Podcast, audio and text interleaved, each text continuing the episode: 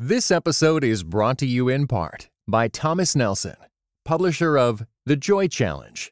Discover the ancient secret to experiencing worry-defeating, circumstance-defying happiness, written by pastor and best-selling author Randy Frazee, and is available everywhere audiobooks are sold.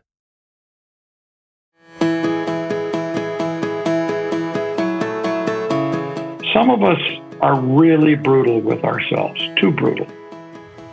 And some of us, of course, are too brutal with other people and not brutal enough with ourselves. But what we need is to practice the habits that Jesus embodies and tells us to practice, and that is to recognize that we are sinful and that we're not going to be perfect in this world. No church is Tov, and no church is totally toxic.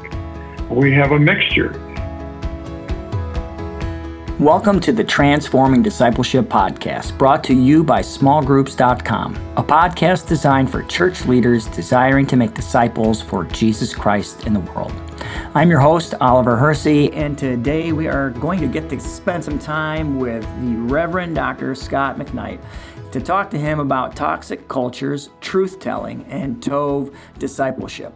Dr. McKnight has written many books, but definitely not limited to the Jesus Creed, The Blue Parakeet, and most recently, one that he co-wrote with his daughter, Laura Barringer, titled A Church Called Tov, Forming a Goodness Culture That Resists Abuses of Power and Promotes Healing. Scott, thanks for taking the time to join us on the podcast. We know you're very passionate about discipleship, and I know I've personally benefited from your work. And I'm really looking forward to talking with you today about this latest book. I think it's very important for leaders. How are you doing today? Very good. It's winter here in Chicagoland, and I'm looking forward to spring, Easter, and the resurrection. We're doing well. The pandemic is getting on everybody's nerves, and we just have to learn to live with the world we've got right now. I hear you, and I can't tell you how much I'm looking forward to spring, too. I think anybody who lives in the deep north and Midwest and east of the United States or even Canada, we're looking forward to spring right about now. And spring, for some of us, isn't for months away as we're entering into Lent here soon. Or actually, for those of you listening to this, you'll be in Lent, so... yeah, it's a little ways away. Well, we're really glad you're willing to be on this podcast today. We're excited. I'm excited about the conversation that we're going to have about toxic cultures and telling the truth. And I know there's probably some listening right now, Scott, who have not encountered your book yet, A Church Called Tov. And it's a great book. I've loved reading it. And I wonder if you wouldn't mind just taking a couple minutes here just to give us a brief overview of what this book is about. The book arose because of situations that we were noticing in churches that were toxic. And we, my daughter and I... yeah, that's one of the things I loved, Scott, is that your daughter was part of the writing process and she wrote much of it. I don't think you've done that before. I mean, not that I know of. To be honest, I couldn't even tell sometimes who was writing and who wasn't. Well, that's the truth, because we wrote it together. But I would never have written this book had it not been for Laura pushing and asking questions, because she was at Willow Creek at the time, and many of her friends were supportive of Willow Creek and believed that the women were telling lies. And other people that she knew at Willow Creek were completely convinced that the women were telling the truth. And she was getting stuck with her husband. They were getting stuck in conversations thinking, no, that's not what happened. We need to say this. These women are telling the truth. We need to. So she would come back and forth with me, and eventually we came to some agreements on some things, and it led to approaching a publisher to see if they'd be interested in publishing the book, and we wrote it together. So this book, I mean, A Church Called Tov, the first part, you open up, you talk about, you describe toxic cultures, and you use the Willow Creek example, and then the whole second half of the book, tell us what you talk about. This is not an exposé book. There is some exposé in it. There are a couple stories here that nobody has ever heard before. But by and large, these are stories that are out there in the public. Our goal was to present what the church has learned about some of these major churches or big churches, mega churches, and these mega leaders from Willow Creek and Harvest Bible Chapel, the Southern Baptist churches, the Roman Catholic Church, Sovereign Grace. We learned a lot about these situations, but we didn't want to spend our time exposing them. They had all been exposed. Instead, I kept saying what we need to talk about is what a solution to them is, but even more important, I became convinced, and Laura and I had lots of conversations about this, that it was about culture in churches. Mm. And that one kind of culture props up, supports, defends in sometimes very strong ways bad behavior by leaders in churches because loyalty to the church is more important than anything else. Other churches recognize these things. Well, in talking about this, I landed on the word that we need churches that have goodness cultures. Mm. And I discovered, Oliver, that leaders and friends and students, lay people, readers of my blog and books wrote to me and said, I love this idea about goodness. Where can we find more about goodness? Well, this is an odd thing, is that I did not find much literature on this. Hmm. And I looked at even books on morality, Christian morality, don't have a lot about goodness. There are some philosophical books. I saw one book on goodness by a philosopher that cost $150. And I thought, what in the world? But even then, what I discovered is the Old Testament word is tov. Yeah. And I call it often a master moral category of the Old Testament. It occurs all the time. Tov and ra. Good and evil. You speak in my language, Scott. I like it. Yeah, that's right. Well, I'm going to the New Testament now. It's where I feel more comfortable. What I find is that Jesus wants us to do good. Yeah. That Jesus is characterized by doing good. Yeah. And that the Apostle Paul tells us that there is none good, no, not one. So how can we do good and be good and not be good? Well, the Bible wants us to realize that we don't do good on our own. We are not good on our own. We are sinful. But that God is good, that God has designed the world as Tov, and he wants his people to live as Tov, and that through the Spirit, through God's grace, by listening to Jesus and gazing upon his face, we can be filled with the Spirit, and one of the fruits of the Spirit is Tov, is goodness. So I found that this was a way of putting together the kind of culture that we need in churches. We need to nurture habits that will produce a culture of goodness. And here's a big point, Oliver. Churches that are Tov, that have a Tov culture, will immediately recognize, let's say, toxic church cultures, toxic behaviors, and they will resist them. In fact, a really good Tov church culture isn't tempted with toxicity because it's learned the habits of Tov. And so what I wanted to emphasize is we need to focus on habits of Tov. Yeah, we developed 7 of these habits. The ultimate one is Christ-likeness. In those, you know this from your studies of the Old Testament, that Tov is constantly compared or contrasted with and countering Ra, or evil. Yeah. The knowledge of good and evil, do good and resist and don't do Ra. So what I notice is that people who do Tov have habits that resist Ra or resist toxicity and evil in their culture. So we focused on forming cultures that would lead to Tov. That's the heartbeat of the book. It's really not even half the book is about the problems. The book is about 1/3, a little bit of expose with some goodness in it. The second part of the book really develops these categories of Tov in people's lives and in church culture. Which I really appreciate. I just think that's what makes it so helpful. That's what makes it a great roadmap of how to move forward. And, as I'm thinking about this, as I've given this episode some prayer and some thought, you and I have had a conversation about it. The same thing keeps coming to mind here is, we're in Lent. And Lent is a special season for me, as it's been part of my own, journey of following Jesus. Lent is this time of 40 days of reflection, 40 days of giving things up, 40 days of allowing yourself to be in the presence of the Lord to do some work. And I thought, this is a fitting topic, I think, for those in Lent that do observe it in some degree or another. And well, maybe you can help us do this.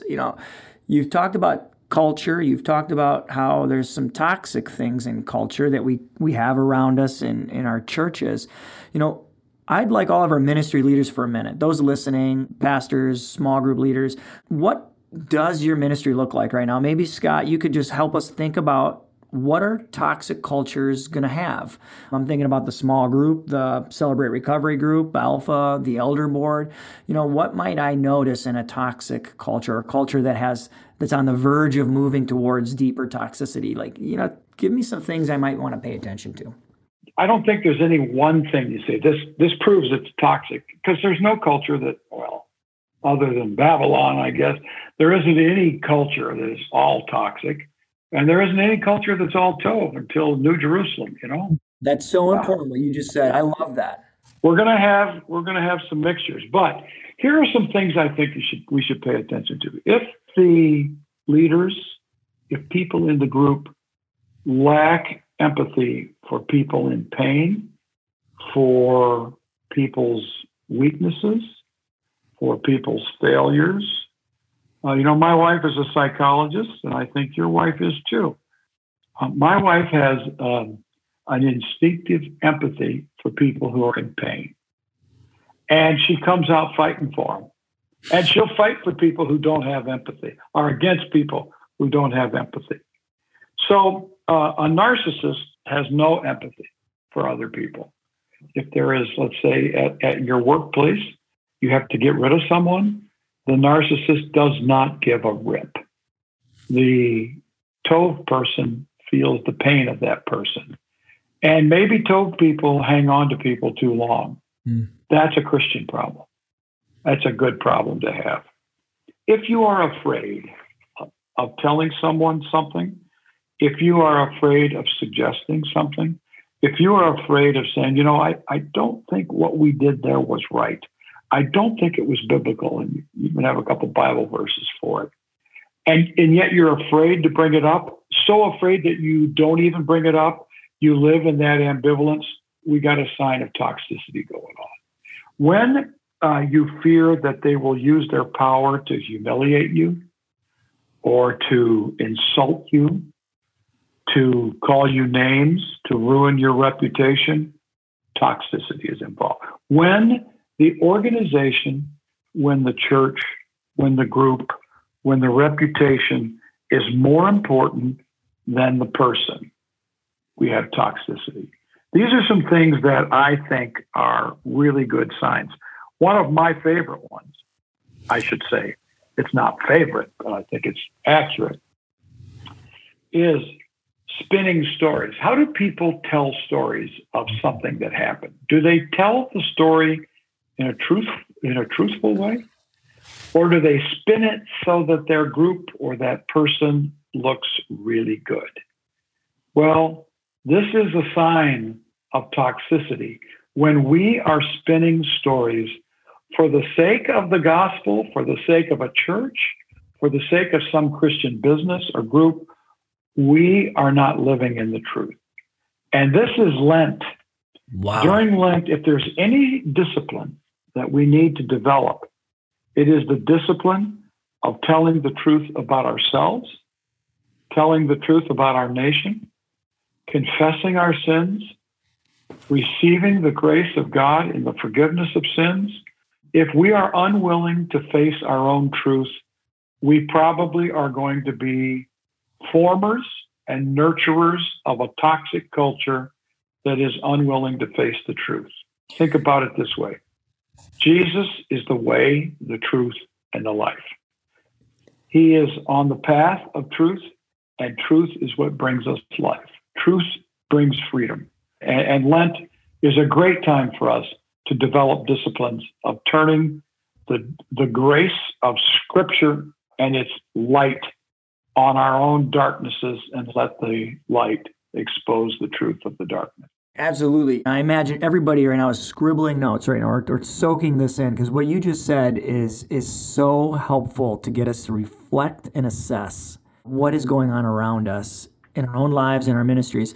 And I think about, as you're talking, you brought up the truth component, the telling the truth, taking a truthful look at ourselves and our ministries around us. And that's one of the characteristics of a Tov church that you and Laura point out. And I think to myself, it's a lot easier for me, Scott, I'll be honest, to walk away from that, to ignore it, to pretend it doesn't exist, to fabricate or spin a false narrative, as you just pointed out.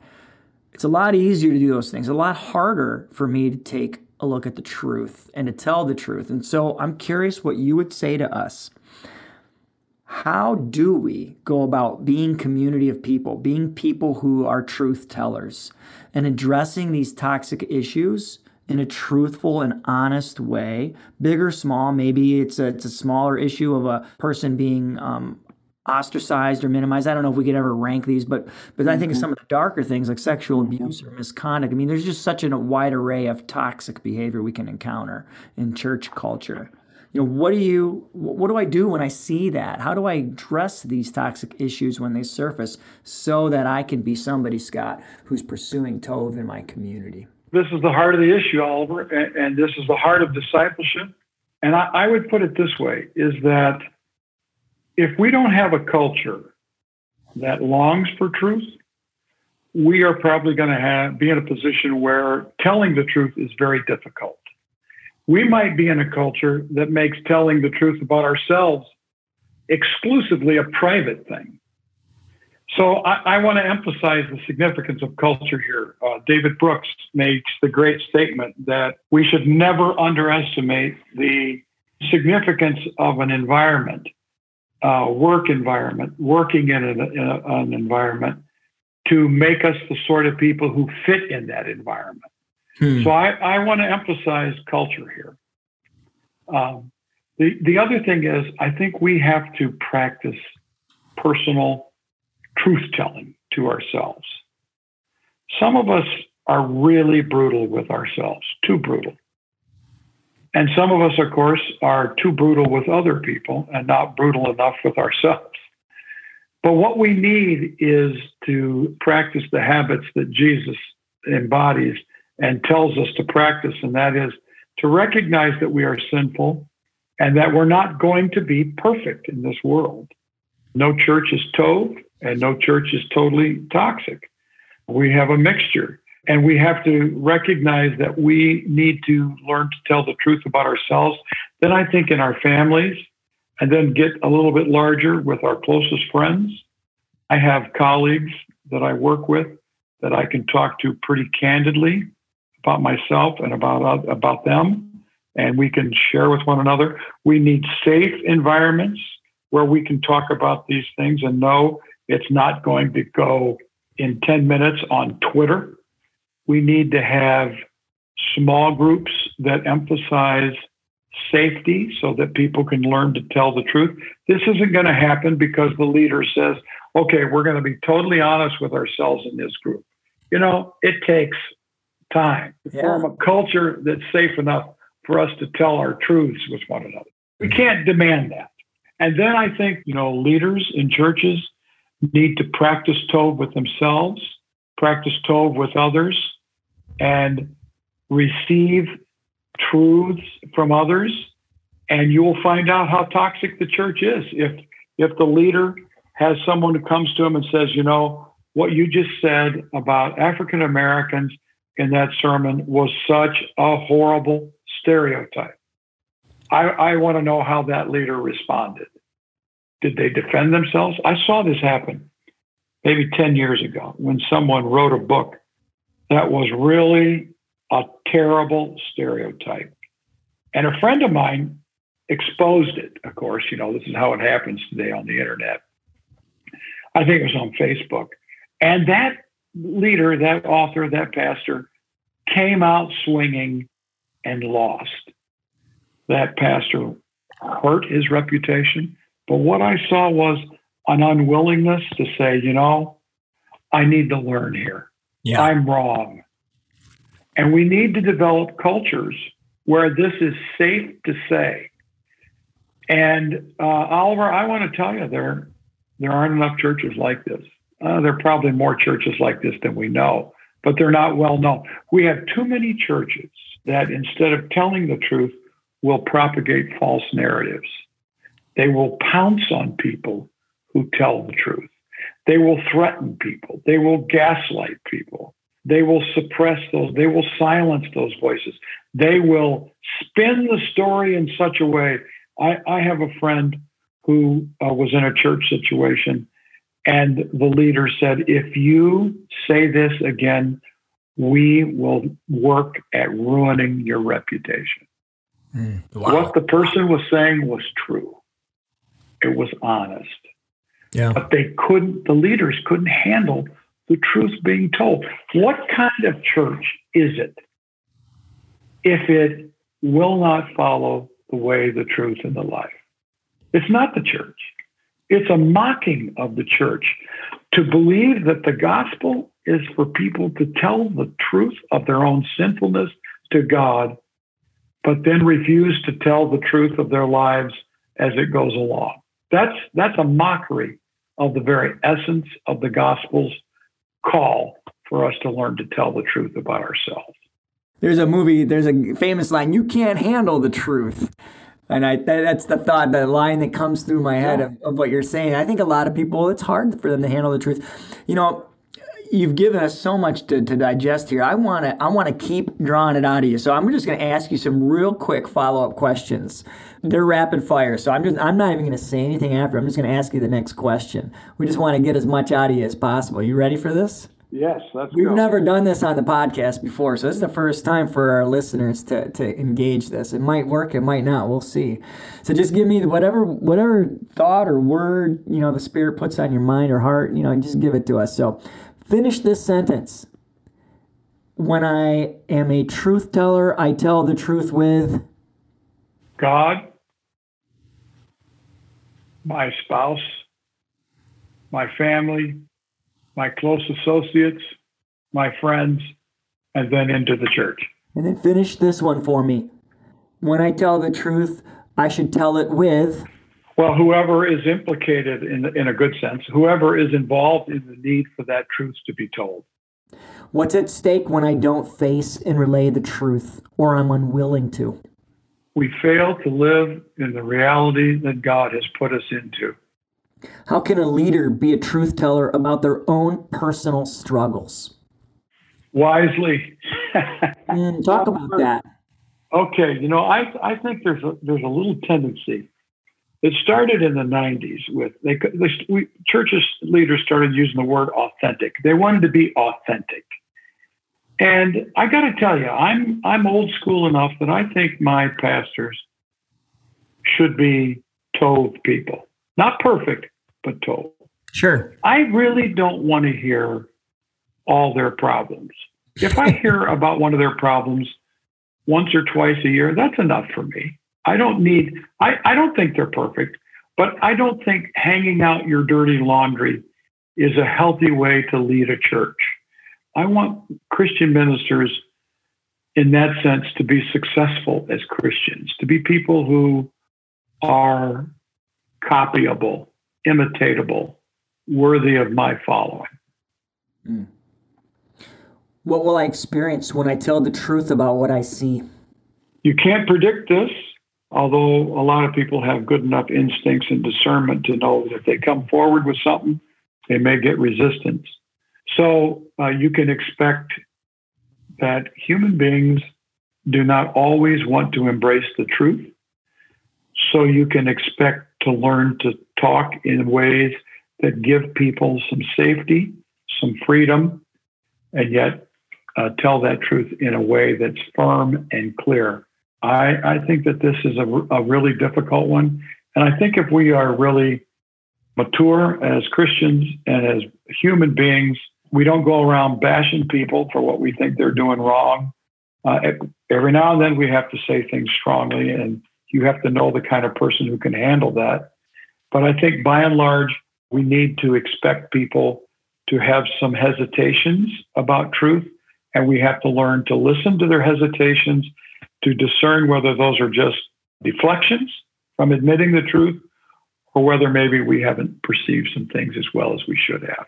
What if I'm scared to tell the truth about something because it could cost me my job, reputation, or even my relationships with family and friends?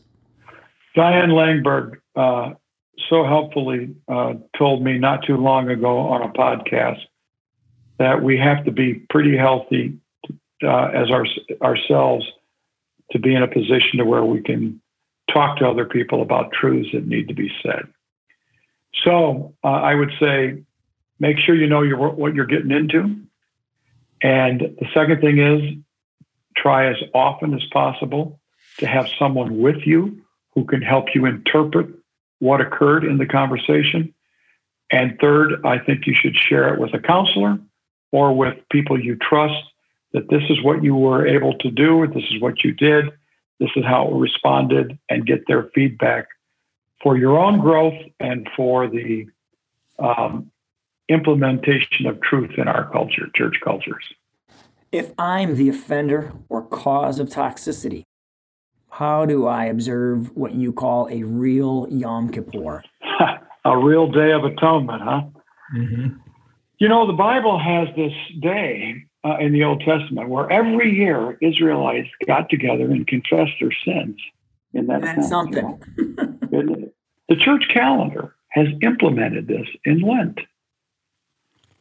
We have a lot of low church evangelical Christians who don't practice this discipline. And what I have discovered, and this isn't a one-to-one correlation, what I have discovered is that churches who don't have this discipline have the most difficulty in telling the truth about sinful things that happen in the churches. Wow. We need this habit of Yom Kippur. We need to resurrect this in churches that don't have it, is every year, go through Lent. If you don't go through Lent, at least have a couple of services that where you learn to tell the truth about your sin and learn to confess. This is what truth-telling, this is what the gospel is all about, is that we open our hearts before the Lord, we confess our sins, and the Lord forgives our sins. Well, you don't get forgiven if you don't tell your sins. So we need the habit of confessing our sins. I don't believe this means that people have to get up and tell all the dirty secrets of their life. I believe that it should be done wisely, circumspectly, appropriately. If it's private, you can go to a confessor or confess it privately. If it's public, you probably need to go a little bit more public and talk about it. I just want everybody to think for a minute about what Scott has so cogently explained here and laid out for us. I mean, we really want to have a church called Tov. We want our ministries to be a place where Tov exists, where goodness exists and flourishes. And the reality is, and Scott, I've been thinking a lot about this as I've read your book and thought about this, we all have toxic tendencies. We trend towards toxicity, unfortunately. I think the beauty of what Jesus offers and relationship with him is a way out of that, a way through it, a way into freedom, as you have so well put in the book, by telling the truth and recognizing it and experiencing a Day of Atonement. So if that's you this season of Lent, we want you to know that God forgives you, he loves you, and more than anything, he wants you to know that you don't have to hold on to these deep, toxic areas of life. You can let them out. You can share them wisely, as Scott has pointed out, to those around you. As we wrap it up, Scott, I want to just read something you wrote here. It's a pungent observation that you have made about telling the truth. And then I want to give you an opportunity to just respond. So telling the truth, this is what you write. Telling the truth is at the heart of the circle of Tov. But truth-telling is not instinctive in toxic cultures where false narratives proliferate. It must be developed. It must be developed. Friends, we got to develop it. In A Church Called Tov, truth-telling becomes a way of life. This is forward-moving. We have to keep moving toward it. A way of constant exposure to our Tov God, you write, who reveals himself in Jesus Christ in God's grace. the Holy Spirit opens us up to the truth. Scott, we got a lot of ministry leaders who are tired, burned out, perhaps even adapted to the culture that they're working in, and maybe that culture is teetering on toxicity. Can you leave us with a final word of encouragement? Can you remind us why truth-telling is essential to a Tov culture and why it must be priority? Healing can only come when we open ourselves up to the healer. Healing involves telling our truth to God. It involves telling our truth to ourselves, telling our truths to the appropriate people who can help us out. My wife is a psychologist. One of her gifts is to get people simply to realize where they are in their own life. They realize who they are. They come to terms with what they've done, what they've said, where they are, why they're struggling. It's helping people in that sense find the truth about themselves. And we can't heal until this occurs. We can't form churches that are healing cultures until we're willing to tell the truth. And my word of encouragement is this, is that Jesus has his eyes on the wounded. He has his eyes on the people who are hurting. He has his eyes on the people who tell the truth, because those are the people who can enjoy his grace, his forgiveness, his tov, his goodness, his light, his joy. Those things are not going to come to people who aren't willing to tell the truth, even about themselves. So the way forward, the way into a Tov culture, the way into healing is the way of truth-telling. Mm. Oh, that's beautiful, Scott. It's really beautiful. And I just want you to know, and I know you know this already, and I want Laura, pass this on to Laura too. I really feel that you have told the truth in this book.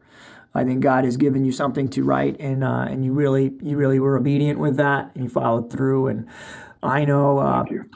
I think a lot of people are going to be encouraged by it. So my friends, if you haven't already had this book, and hopefully it's in your Amazon cart right now, hopefully you've already bought it.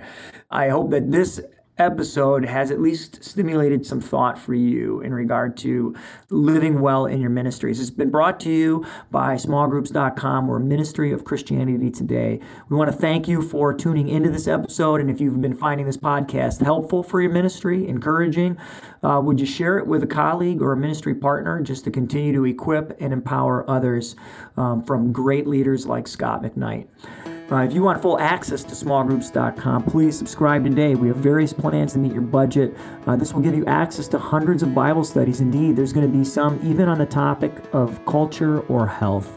And as we have plenty of training tools for your leaders as well, such as a recent segment written by my friend Bill Search, Ask the Expert. I also want to encourage you to get Dr. McKnight's latest book, this book that we've been talking about, A Church Called Tov, Forming a Goodness Culture That Resists Abuses of Power and Promotes Healing. I've personally found this book refreshingly honest and sharply accurate when it comes to forming culture in ministry. Until next time, my friends, God bless.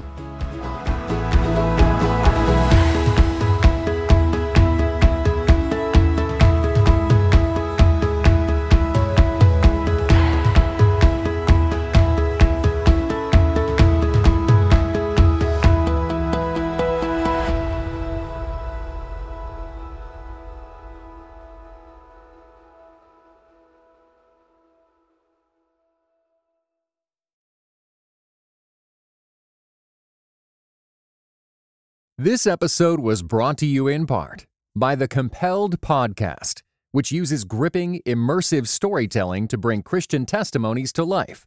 Listen to missionaries, addicts, martyrs, and more who have seen Jesus at work in unbelievable ways. Listen on your podcast app or compelledpodcast.com.